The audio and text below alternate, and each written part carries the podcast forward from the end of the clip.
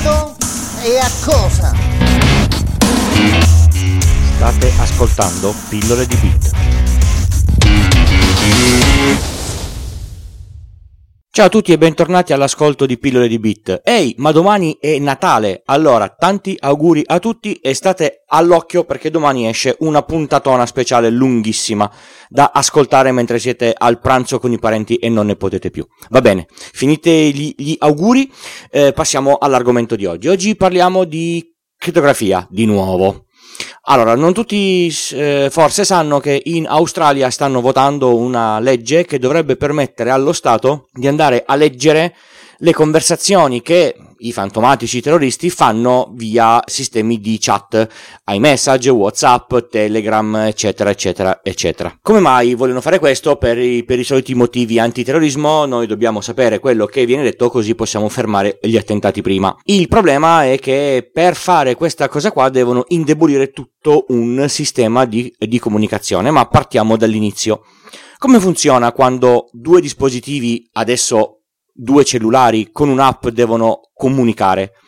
Praticamente è una cosa molto molto banale. Io mi identifico, anzi partiamo ancora più dalle basi. C'è un server che fa funzionare tutto questo sistema. Senza server non se ne può fare niente. Quindi immaginiamo che questo server si chiami Pinco Pallino.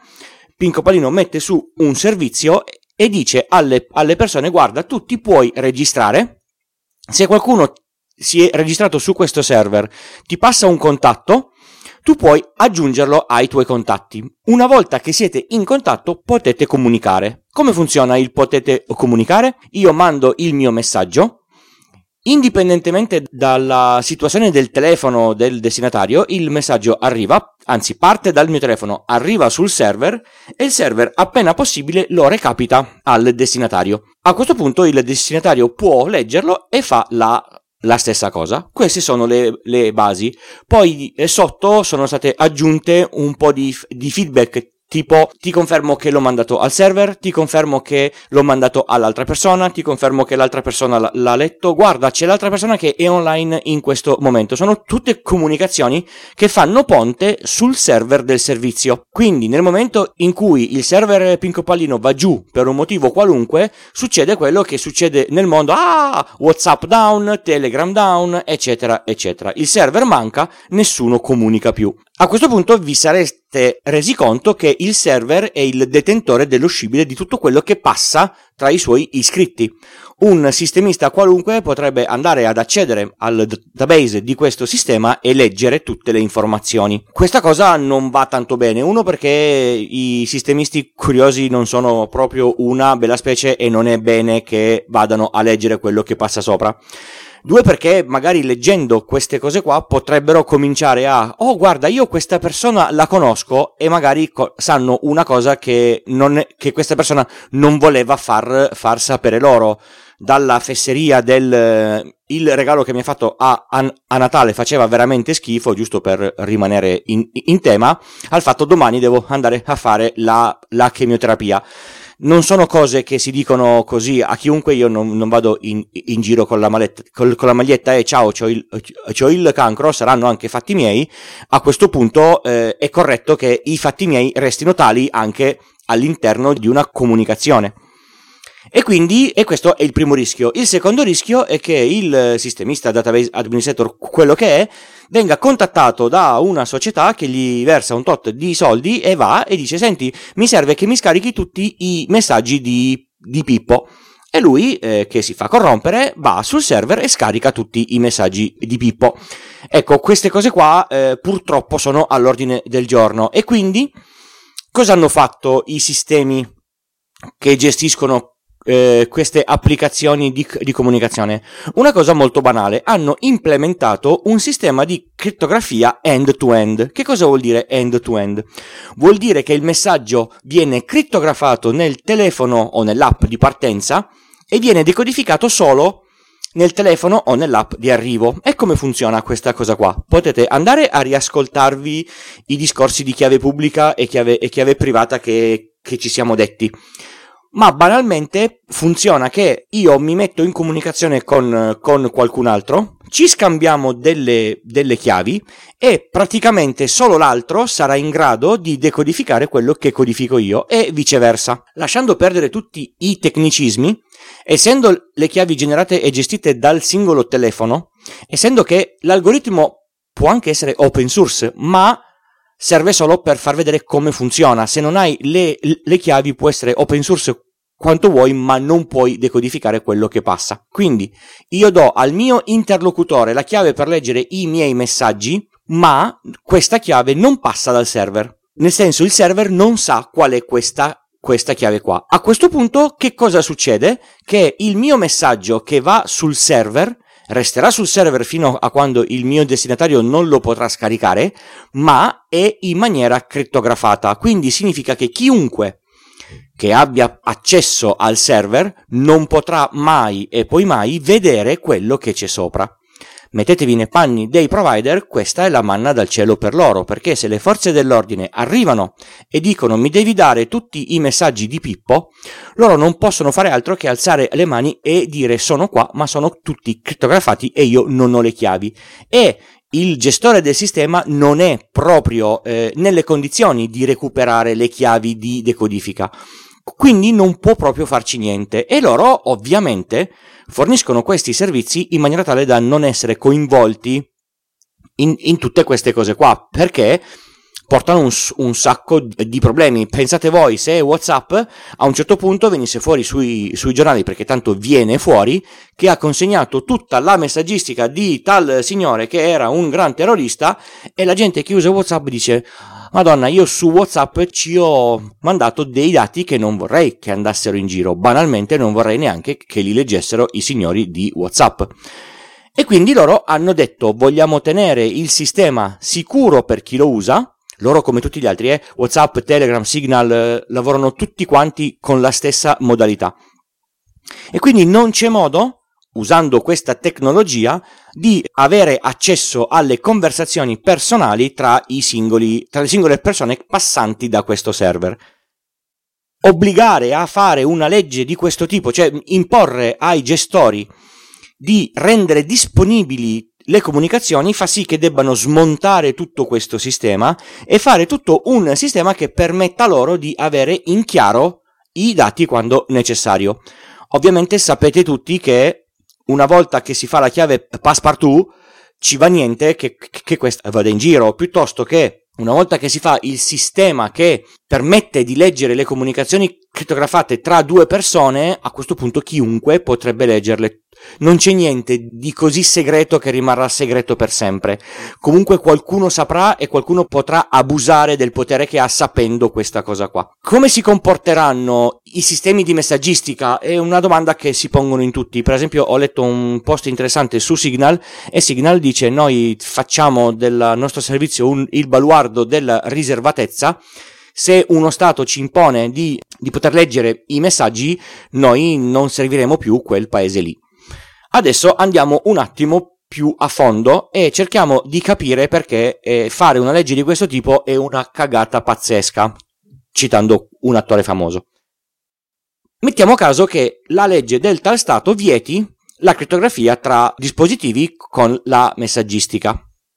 Mettiamo caso che il sistema Pinco Pallino accetta e quindi fa sì che tutto quello che passa è in chiaro e viene salvato sui loro server, si aggiornano le policy, bla bla bla.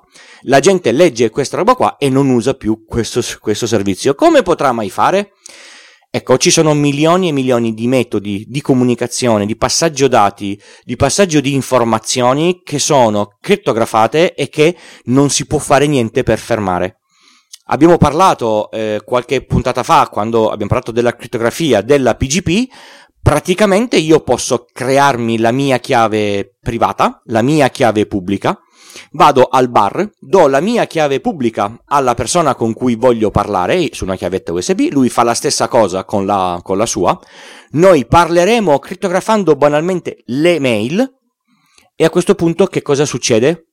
Che nessuno potrà più fermare questa cosa qua, perché nessuno può dire al servizio di posta non far partire le mail se sono crittografate. Le mail non sono gestibili, cioè io parlo con il mio provider di posta, se lui non accetta le mie mail io parlo con un altro. Se questo stato decide che nessuno può accedere ai provider di posta che usano questo servizio di posta, praticamente deve togliere la metà dell'utilizzo di internet. Insomma, tutto quello che viene fatto a livello di sicurezza del dato viene a cadere per colpa di gente che fa leggi di questo tipo, che sono assolutamente anacronistiche. Si può controllare qualunque cosa, ci sono le intercettazioni ambientali, puoi andare a prendere il telefono della persona e a questo punto leggi tutto, ovviamente, perché le chiavi di crittografia sono tutte quante là, ma rendere così insicuro qualunque sistema, tra l'altro magari è un sistema che usano persino loro, quelli che stanno facendo le leggi, e che per il loro mestiere non è bello che passino delle informazioni riservate che si usano a livello politico. Lì si parla davvero di sicurezza nazionale. Se esce un'informazione di questo tipo può succedere qualcosa di grosso, e quindi è davvero come darsi, scusate il termine francese, una martellata sui coglioni da soli. Bisogna capire che tutta questa cosa di sicurezza dei dati non è per una fantasia e una fisima di qualcuno che non vuole che la gente sappia che ci si scambia link porno, ma è proprio un fatto di riservatezza in qualunque ambito. Non è bello che una persona che io non voglio che sappia quello che sto per dire lo possa sapere, perché magari si interrompono dei rapporti di amicizia per una fesseria, oppure dei rapporti di lavoro, eccetera, eccetera. Quindi, a chiusura di tutto questo, cosa posso dire? Se voi usate dei sistemi di messaggistica quali iMessage, WhatsApp, Telegram, Signal, voi siete certi che quello che voi mandate a un'altra persona lo vedete voi e l'altra persona. Ovviamente siete certi che l'altra persona ne può fare quello che diavolo vuole. Cioè, se voi fate la foto della carta di credito e la mandate a un'altra persona, nessuno all'interno del sistema di comunicazione riuscirà a vedere la foto della carta di credito. Attenzione, WhatsApp parla di crittografia dei messaggi scritti, non dei contenuti, quindi mettiamola in un altro modo. Se voi mandate il numero della carta di credito via messaggio a qualcun altro, siete sicuri che questa informazione la vedrà solo il destinatario. È ovvio che il destinatario potrà poi usarla. Una piccola nota: se fate i gruppi, e quindi i famosi gruppi Telegram, dove per esempio c'è il gruppo di pillole di bit al quale potete tranquillamente iscrivervi quando volete, tutto quello che passa nei gruppi per motivi tecnici e tecnologici non è crittografato, perché sennò la diffusione delle chiavi sarebbe veramente un casino, e quindi tutte queste cose non funzionano, cioè il messaggio resta non crittografato anche sui server del gestore. Un'altra piccola nota: perché WhatsApp non ha l'applicazione web bella come quella di Telegram? Per questo motivo. Praticamente le chiavi sono sul singolo dispositivo. Io la mia chiave non la posso spostare da un dispositivo all'altro, quindi nel momento in cui io posso accedere ai messaggi da più dispositivi, accetto che questi non siano crittografati. Quindi se voi comunicate con qualcuno con Telegram e ci comunicate via interfaccia web, via applicazione sul vostro PC, via telefono, quei dati non passano crittografati. Se voi invece fate una conversazione sicura con l'altra persona, e si può scegliere, vi accorgerete che questa conversazione compare solo su uno dei vostri dispositivi, perché è quello dove c'è la chiave di crittografia. Perché WhatsApp non ha l'applicazione? Perché WhatsApp permette, usando un'interfaccia web che non fa altro che parlare con il vostro cellulare, quindi non fa altro che trasporre l'interfaccia del vostro cellulare via web, non fa altro che usare la chiave di crittografia del vostro telefono. A questo punto non si può installare un'app da qualche parte, ma bisogna tenere attivo il telefono in modo tale che il messaggio arrivi prima sul telefono, venga decodificato e venga mandato all'interfaccia web. Spero di aver reso le cose abbastanza semplici, spero di aver passato il concetto che la crittografia non è solo per i terroristi, ma la crittografia è buona per tutti. Spero anche di aver passato il concetto che uno che non vuole che le proprie comunicazioni non vengano ascoltate né lette, farà in modo che questo non avvenga. Può farlo, non è facile come mandarsi un messaggio WhatsApp, ma è assolutamente alla portata di chiunque. Quindi quando vi dicono no, tutto quanto chiaro perché così vediamo tutti quanti quello che scrivete, ecco, non è bene.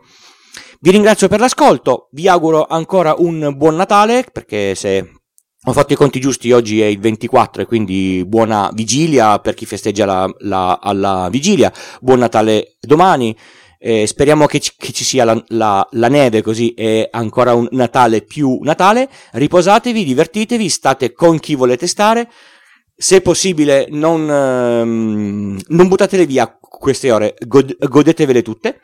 Se volete mi potete contattare nei soliti modi, su pillole di bit col punto prima delete c'è tutto, c'è il link per il gruppo Telegram, c'è la pagina Facebook, c'è il canale Twitter, c'è anche il link per le donazioni. Se volete farmi un mini regalo di Natale che non mi serve per andare alle Seychelles, ma mi serve per mantenere su tutti i servizi che servono per far funzionare un podcast, bene, vi ringrazio fin d'ora. Ancora grazie e alla prossima puntata. Ciao!